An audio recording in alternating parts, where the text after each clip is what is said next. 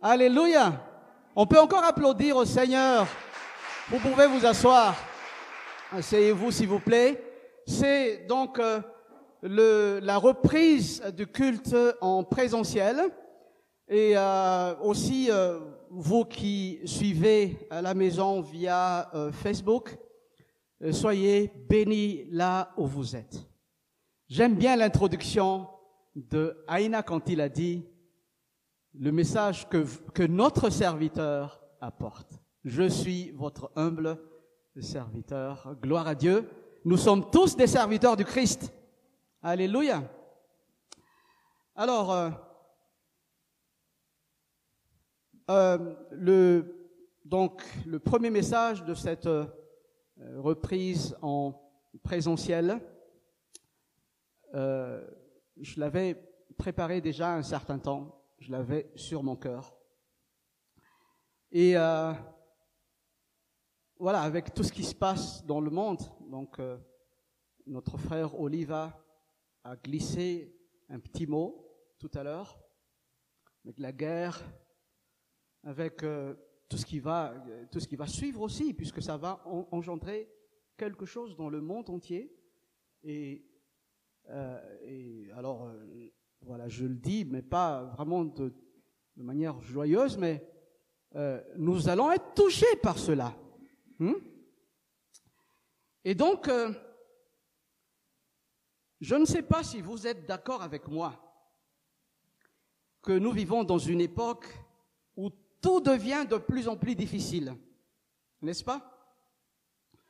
Nous trouvons toujours une raison ou une autre de nous plaindre. La vie qui devient de plus en plus chère, l'état des routes est déplorable un peu partout, ce qui cause, entre autres, ces embouteillages à non plus finir, ce coronavirus qui n'est pas encore terminé. Et certains, beaucoup d'entre nous, ont été touchés d'une manière ou d'une autre par ce virus. Peut-être que nous nous disons, mais ce n'était pas comme ça avant, n'est-ce pas? C'était beaucoup plus facile. Sommes-nous surpris que la Bible nous dit que ce n'est pas sage de penser ainsi? Lisons par exemple Ecclésiaste chapitre 7, verset 10. Ne dis pas comment se fait-il que les jours passés aient été meilleurs que ceux-ci, car ce n'est pas la sagesse qui te pousse à demander cela. Ce matin, j'aimerais partager avec vous un message que j'ai intitulé Christ est la raison de vivre du serviteur de Dieu. Tout au long de ce message, nous allons essayer d'avoir une meilleure compréhension de la raison pour laquelle nous sommes sur cette terre, et ce, à partir d'un extrait de la lettre de Paul aux Philippiens, chapitre 1er. Et nous allons voir donc les trois aspects de la vie du serviteur de Dieu qui le, qui le poussent à dire que Christ est sa raison de vivre. Nous allons donc voir trois points la vie du serviteur de Dieu, c'est être attaché avec le Christ. Ensuite, la mission du serviteur de Dieu, c'est annoncer le Christ. Et enfin, la place du serviteur de Dieu, c'est demeurer en Christ. Pour cela, je vous invite à lire avec moi Philippiens chapitre 1, verset 12 à 26. Mais avant cela, j'aimerais encore prier, si vous voulez bien. Prions ensemble. Seigneur, merci parce que par ta grâce, nous sommes là. Par ta grâce, nous pouvons te servir. Par ta grâce, nous pouvons te connaître. Et ce matin, je te demande, Seigneur, de visiter chacun de nous, que ce soit nous qui sommes dans cette salle ou les personnes qui suivent le culte en ligne. Ouvre nos cœurs, nos, notre entendement et parle à chacun de nous. Aide-nous à ce que nous puissions comprendre quelle est ta volonté. Et aide-nous surtout à pouvoir vivre selon ta volonté. Dans le nom précieux de Jésus-Christ, nous prions ainsi. Amen. Amen. Alors, on va faire cette lecture. Comme d'habitude, si vous avez votre Bible en main, c'est mieux. Si vous ne l'avez pas, c'est affiché et on va suivre la lecture de la parole de Dieu dans le nom de Jésus-Christ. Philippiens chapitre 1 versets 12 à 26. Je veux que vous le sachiez, frères. Ce qui m'est arrivé a plutôt contribué au progrès de l'Évangile. En effet, dans tout le prétoire et partout ailleurs, il est devenu manifeste que c'est pour Christ que je suis dans les chaînes. La plupart des frères, confiants dans le Seigneur, en raison de mes chaînes, ont beaucoup plus de hardiesse pour annoncer sans crainte la parole de Dieu.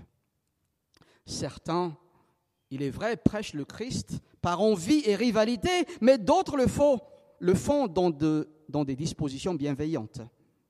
Ceux-ci agissent par amour, sachant que je suis établi pour la défense de l'Évangile, tandis que ceux-là annoncent le Christ dans un esprit de rivalité. Leurs intentions ne sont pas pures et ils pensent ajouter quelques tribulations à mes chaînes. Qu'importe De toute manière, que ce soit sous un faux prétexte ou que ce soit en vérité, Christ est annoncé, je m'en réjouis et je m'en réjouirai encore, car je sais que cela tournera à mon salut grâce à vos prières et à l'assistance de l'Esprit de Jésus-Christ. Selon mon ardent désir et mon espérance, je n'aurai honte de rien.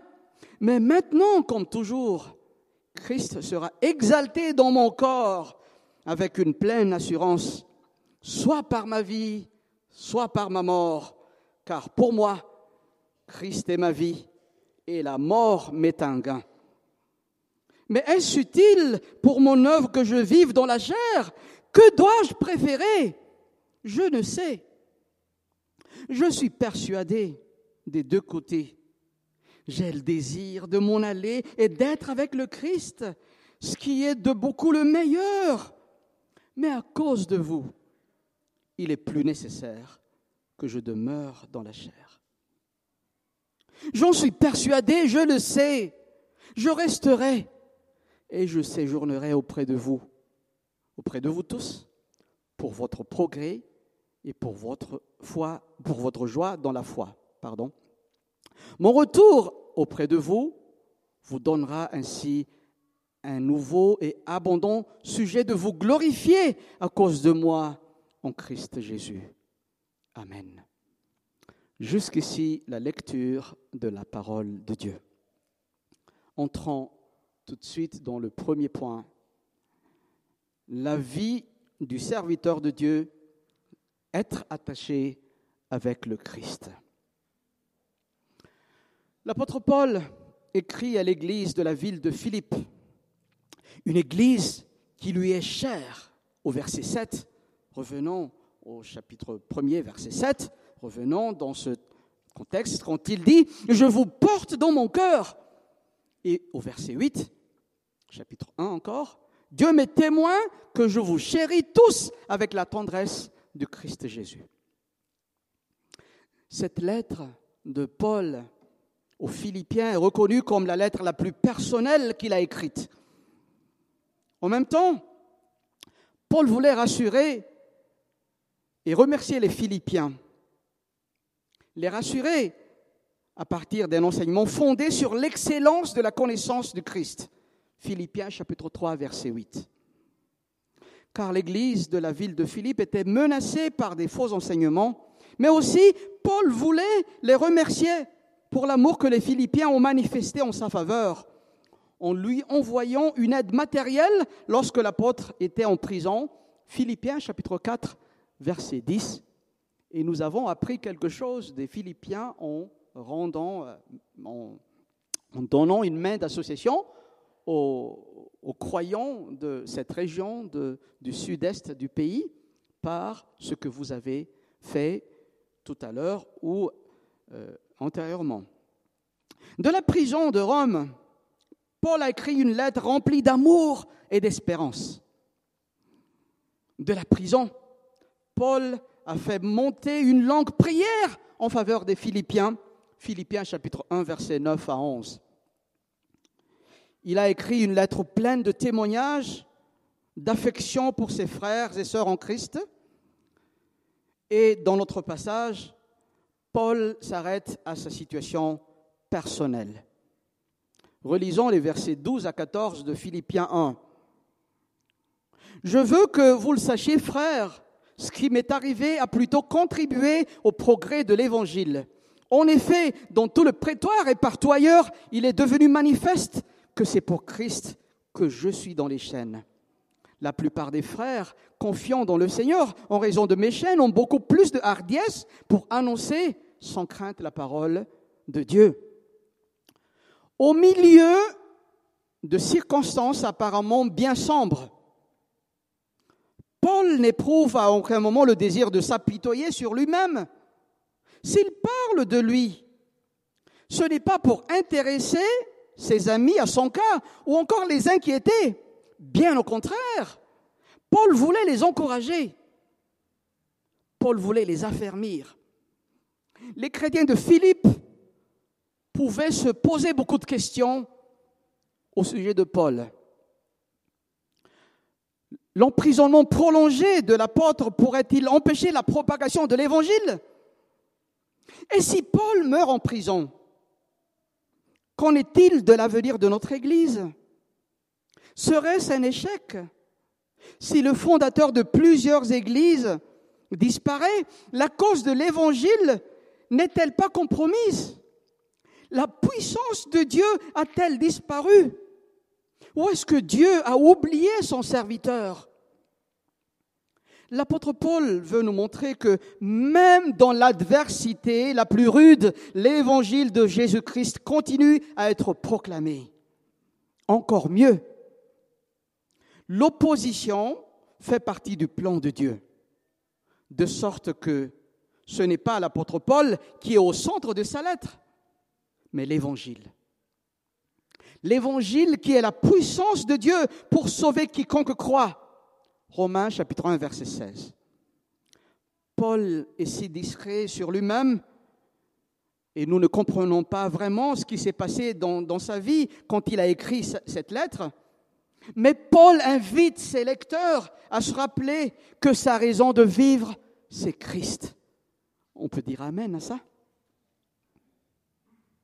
C'est Christ qui est au centre, mais pas un homme. Même si Dieu a utilisé Paul de manière extraordinaire, c'est toujours un serviteur de Dieu. Et le mot serviteur que nous avons ici, c'est un mot fort, car on parle d'esclave. Il est un esclave de Jésus-Christ. Verset 12 de Philippiens 1. Je veux que vous le sachiez, frère, ce qui m'est arrivé a plutôt contribué au progrès de l'Évangile. Paul veut dire par là que les circonstances contraires n'ont pas porté atteinte au plan, au plan de Dieu. Paul a été appelé à proclamer la bonne nouvelle de Jésus-Christ et l'emprisonnement ne constitue pas du tout un obstacle au progrès de l'Évangile. Au contraire, L'opposition représente un point positif. Dans tout le prétoire, c'est-à-dire toute la prison, et partout ailleurs, à l'extérieur, ceux qui côtoyaient Paul savaient manifestement que c'est pour Christ que Paul est en prison. Et c'est encore que peu de choses que ceux qui côtoyaient Paul étaient touchés par l'évangile. Mieux encore, la plupart des frères confiants dans le Seigneur étaient beaucoup plus, avaient beaucoup plus de hardiesse pour annoncer sans crainte la parole de Dieu, verset 14. Même si Paul était emprisonné. Imaginez, il était en prison. Mais, mais c'est extraordinaire. Il a trouvé une opportunité incroyable Comment? Donc les gardes, les gardes qui étaient là et qui voyaient Paul, eh bien, il dit, ben, vous me gardez, je suis prisonnier. C'est vrai ou pas? Oui. Ok, alors il commence à, prêcher le Christ. Et peut-être que cette personne s'est donnée à Christ. Et l'évangile se, se propage et ainsi de suite. Chers amis, Dieu demeure celui qui change le mal en bien. Souvenez-vous, quand Joseph était vendu en esclave par ses propres frères, il a vécu des moments difficiles dans sa vie, n'est-ce pas? L'adversité était au rendez-vous à chaque instant. Mais il a gardé sa foi en Dieu. Il s'est attaché à la personne de Dieu. Et vers la fin de son histoire, il a dit à ses frères, Soyez sans crainte. Vous aviez formé le projet de me faire du mal. Dieu l'a transformé en bien pour accomplir ce qui arrive aujourd'hui et pour sauver la vie d'un peuple nombreux. Genèse chapitre 50, versets 19 à 20. C'est également ce qui est arrivé à notre Seigneur Jésus-Christ. Alors que l'ennemi s'est réjoui sur la crucifixion de Jésus, Satan pensait, Satan pensait que c'était la fin pour celui qui le dérangeait tant. Alors, il s'est planté royalement, car c'était à la croix que Jésus a détruit la mort. Sur la croix, la mort est morte. Par sa mort sur la croix, Jésus a écrasé celui qui détenait le pouvoir de la mort, c'est-à-dire le diable. Hébreu chapitre 2, verset 14. Cher ami, si ta vie est attachée à Christ, alors tu peux avoir l'assurance que tout ce qui se passe dans ta vie peut contribuer au progrès de l'Évangile. Crois-tu en cela? Le verset dans Romains chapitre 8, verset 28, nous est bien familier, n'est-ce pas? Nous savons du reste que toute chose coopère au bien de ceux qui aiment Dieu, de ceux qui sont appelés selon son dessein. Et si tu n'es pas encore réconcilié avec Dieu, si tu n'avais pas encore donné ta vie à Jésus-Christ, alors ce matin, c'est Dieu même qui t'invite à te tourner vers lui. Approche-toi de lui hum-, humblement, confesse-lui tes péchés et accepte Jésus-Christ comme ton Seigneur et Sauveur. Attache-toi à Jésus par la foi, alors tu trouveras ta vraie, ta vraie raison de vivre tu comprendras aussi que rien de ce qui se passe dans ta vie ne, devrait te pousser à t'apitoyer sur ton sort. Tu pourras proclamer avec assurance comme Paul que ce qui m'est arrivé a plutôt contribué au progrès de l'Évangile. Nous venons de voir que la vie du serviteur de Dieu est appelée à être attachée avec le Christ. C'était le premier point de notre message. Nous allons aborder le deuxième point c'est-à-dire la mission du serviteur de Dieu. La mission du serviteur de Dieu, c'est annoncer le Christ. Est-ce que la motivation pour faire quelque chose est importante? Bien sûr que oui. La motivation est tout, aussi importante que la mission qui nous est confiée. Nous aspirons tous à une bonne motivation pour faire ce à quoi nous sommes appelés à faire pendant toute la vie, n'est-ce pas? Concernant Paul, il était en prison et il entendait que certains prêchent le Christ par envie et rivalité et d'autres le font dans des dispositions bienveillantes. Et il avait bien une raison d'être découragé, démotivé. La parole de Dieu nous dit que l'homme peut penser que tout ce qu'il a fait, que tout ce qu'il fait est bien. Mais c'est l'Éternel qui apprécie ses motivations. Proverbe chapitre 16 verset 2. L'apôtre Paul est établi pour la défense de l'évangile. Et le mot grec qui est traduit ici par défense est apologia, d'où vient le mot apologie. L'apologie c'est un discours visant à prendre la défense de quelque chose, à le justifier. La question qui se pose ici est celle-ci. L'Évangile a-t-il besoin d'être défendu? Bien sûr que non. Comme disait le prédicateur Charles Spurgeon, la parole de Dieu est comme un lion. Nul besoin de le défendre. Il suffit de le lâcher et il se défendra tout seul. Mais quand la parole de Dieu est bafouée et ridiculisée, Paul ne pouvait pas se taire il se levait pour enseigner, refuter et avertir afin que l'évangile soit compris et reçu dans sa totalité. Et là, de l'intérieur de la prison où il se trouve, Paul apprend que certains, il est vrai, prêchent le Christ par envie et rivalité, mais d'autres le font dans des dispositions bienveillantes. Ceux qui agissent, ceux-ci agissent par amour, sachant que je suis établi pour la défense de l'Évangile, tandis que ceux-là annoncent le Christ dans un esprit de rivalité, leurs intentions ne sont pas pures et ils pensent ajouter quelques tribulations à mes chaînes. Paul veut dire par là que le prédicateur peut avoir mille et une motivations. Le plus, le plus important pour Paul, c'est que Christ soit annoncé. Ce qui fait la joie du serviteur de Dieu, c'est que Christ soit annoncé. Il est vrai que la motivation est importante, mais il y a encore quelque chose de plus important. C'est quand l'évangile est proclamé, quand Christ est annoncé. La mission du serviteur de Dieu, c'est annoncer le Christ. Paul a un seul désir, que Christ soit exalté dans mon corps avec une pleine assurance, soit par ma vie, soit par ma mort. Cher ami, celui qui a trouvé sa raison de vivre en Christ a une seule mission.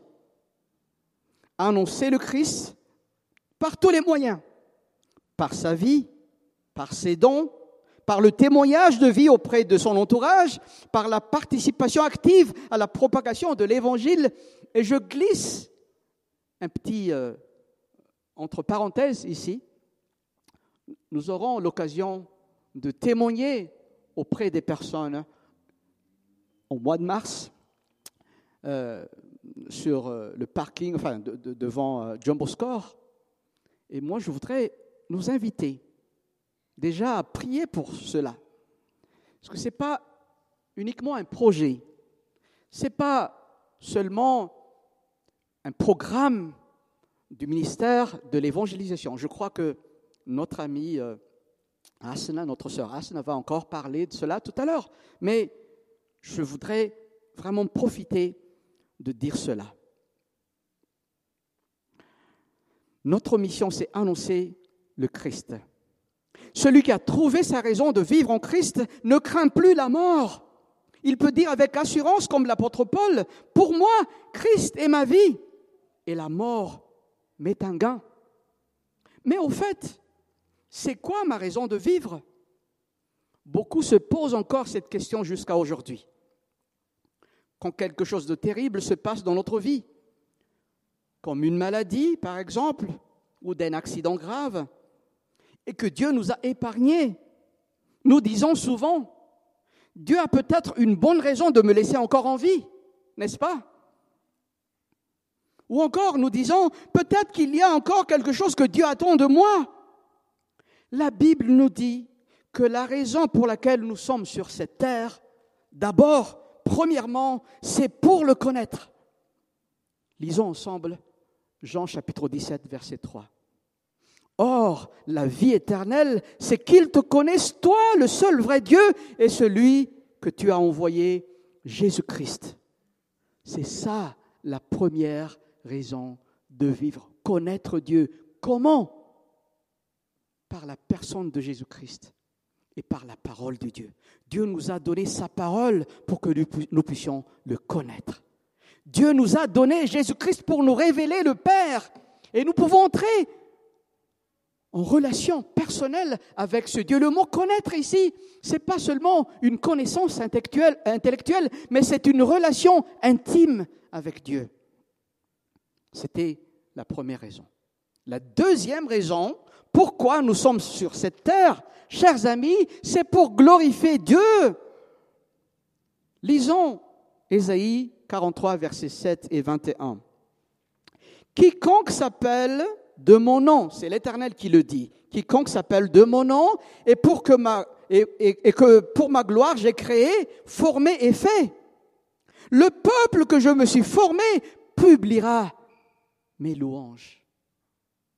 Nous sommes sur cette terre pour rendre gloire à Dieu. Et dans tout ce que nous faisons, ce n'est pas seulement en chantant devant, c'est pas seulement en écoutant des chants de louange, mais louer Dieu par notre vie et même par notre respiration. N'est-ce pas le psalmiste qui dit que tout ce qui respire loue l'Éternel? N'est-ce pas? Et la troisième raison pourquoi nous sommes sur cette terre, c'est pour le servir. Lisons ensemble Colossiens chapitre 3 versets 23 et 24.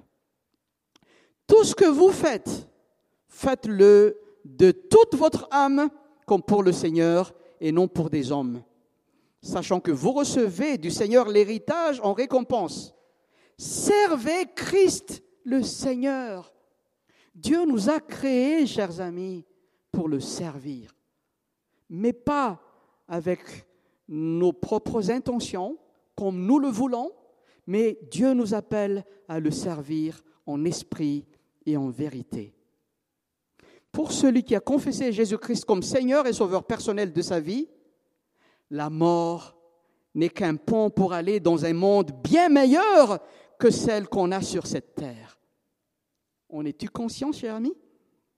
As-tu l'assurance que peu importe le moment ou la circonstance de ton départ pour l'au-delà, tu vas passer l'éternité avec Dieu? En attendant ce moment glorieux, sais-tu quelle est la mission que le Seigneur t'a confiée? La mission du serviteur de Christ, c'est annoncer l'Évangile. Alors, annoncer l'Évangile est-il optionnel pour toi? Ou bien es-tu convaincu, comme l'apôtre Paul, qu'annoncer l'Évangile est ta mission principale jusqu'au retour de Christ Jésus ou jusqu'au moment où tu quitteras cette terre? Ici, je rappelle donc que la vie du serviteur de Dieu est attachée à Christ. C'était le premier point que nous avons vu ensemble ce matin. Le second, c'est que la mission du serviteur de Dieu, c'est annoncer le Christ. Et nous allons maintenant aborder le troisième et dernier point de notre message. La place du serviteur de Dieu, c'est demeurer en Christ. La place du serviteur de Dieu, c'est demeurer en Christ. Relisons les versets 22 à 26 de Philippiens chapitre 1. Mais est-ce utile pour mon œuvre que je vive dans la chair? Que dois-je préférer Je ne sais. Je suis pressé des deux côtés. J'ai le désir de m'en aller, d'être avec le Christ, ce qui est de beaucoup le meilleur, mais à cause de vous, il est plus nécessaire que je demeure dans la chair. J'en suis persuadé, je le sais, je resterai et je séjournerai auprès de vous, auprès de vous tous, pour votre progrès et pour votre joie dans la foi. Mon retour auprès de vous vous donnera ainsi un nouveau et abondant sujet de vous glorifier à cause de moi en Christ Jésus après avoir exposé que sa mort n'est pas le signe d'un échec, mais plutôt le contraire. Paul se situe maintenant face à l'église du Seigneur à Philippe. Pour l'église, il serait préférable que Paul survive et l'apôtre manifeste ouvertement son dilemme. Que dois-je préférer? Je ne sais. Pour Paul, la mort lui est un gain. Il désire s'en aller et être éternellement avec le Christ. Il le précise bien. Ce qui serait bien préférable. Il sait très bien que là où il sera avec le Christ, il n'aura plus de larmes. La mort ne sera plus. Il n'aura plus ni deuil, ni cri, ni douleur. Apocalypse chapitre 21, verset 4. Mais une pensée serait trop égoïste de la part de l'apôtre Paul. C'est pourquoi il le dit par la suite. Mais à cause de vous, à cause de vous, il est plus nécessaire que je demeure dans la chair. Finalement, pour euh, Paul, ce n'est ni la vie, ni la mort dans la chair qui est le plus important. Le plus important, c'est de, de, demeurer en Christ. Peu importe la situation dans laquelle il se trouve, vous savez pourquoi Paul a-t-il cette attitude? Parce qu'il se considère comme serviteur de Christ ou esclave Un esclave trouve sa joie dans la satisfaction de son maître. Il se dit en lui-même que la volonté de mon maître soit faite en tout temps et en toutes circonstances. Paul a trouvé qu'à cause des Philippiens, il est plus nécessaire qu'il demeure dans la chair. Paul désire ardemment voir le progrès des Philippiens. Il veut les encourager et les affermir dans la foi. Paul désire voir la joie des Philippiens vivant dans la foi. Paul veut que l'Église grandisse dans la foi et progresse à tous égards.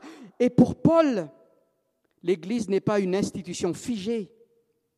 Elle est l'ensemble d'hommes et de femmes rattachés à la personne de Christ et cherchant toujours à aller de l'avant. Chers amis, la bonne nouvelle dans tout cela, c'est que là où le Seigneur se trouve, c'est le meilleur endroit où nous devons être. Si tu n'as pas encore l'assurance de passer l'éternité avec Dieu, si tu ne sais pas encore où est ta vraie place dans le monde, alors ce matin, je t'invite à choisir, la meilleure place, c'est être avec le Christ et demeurer en lui.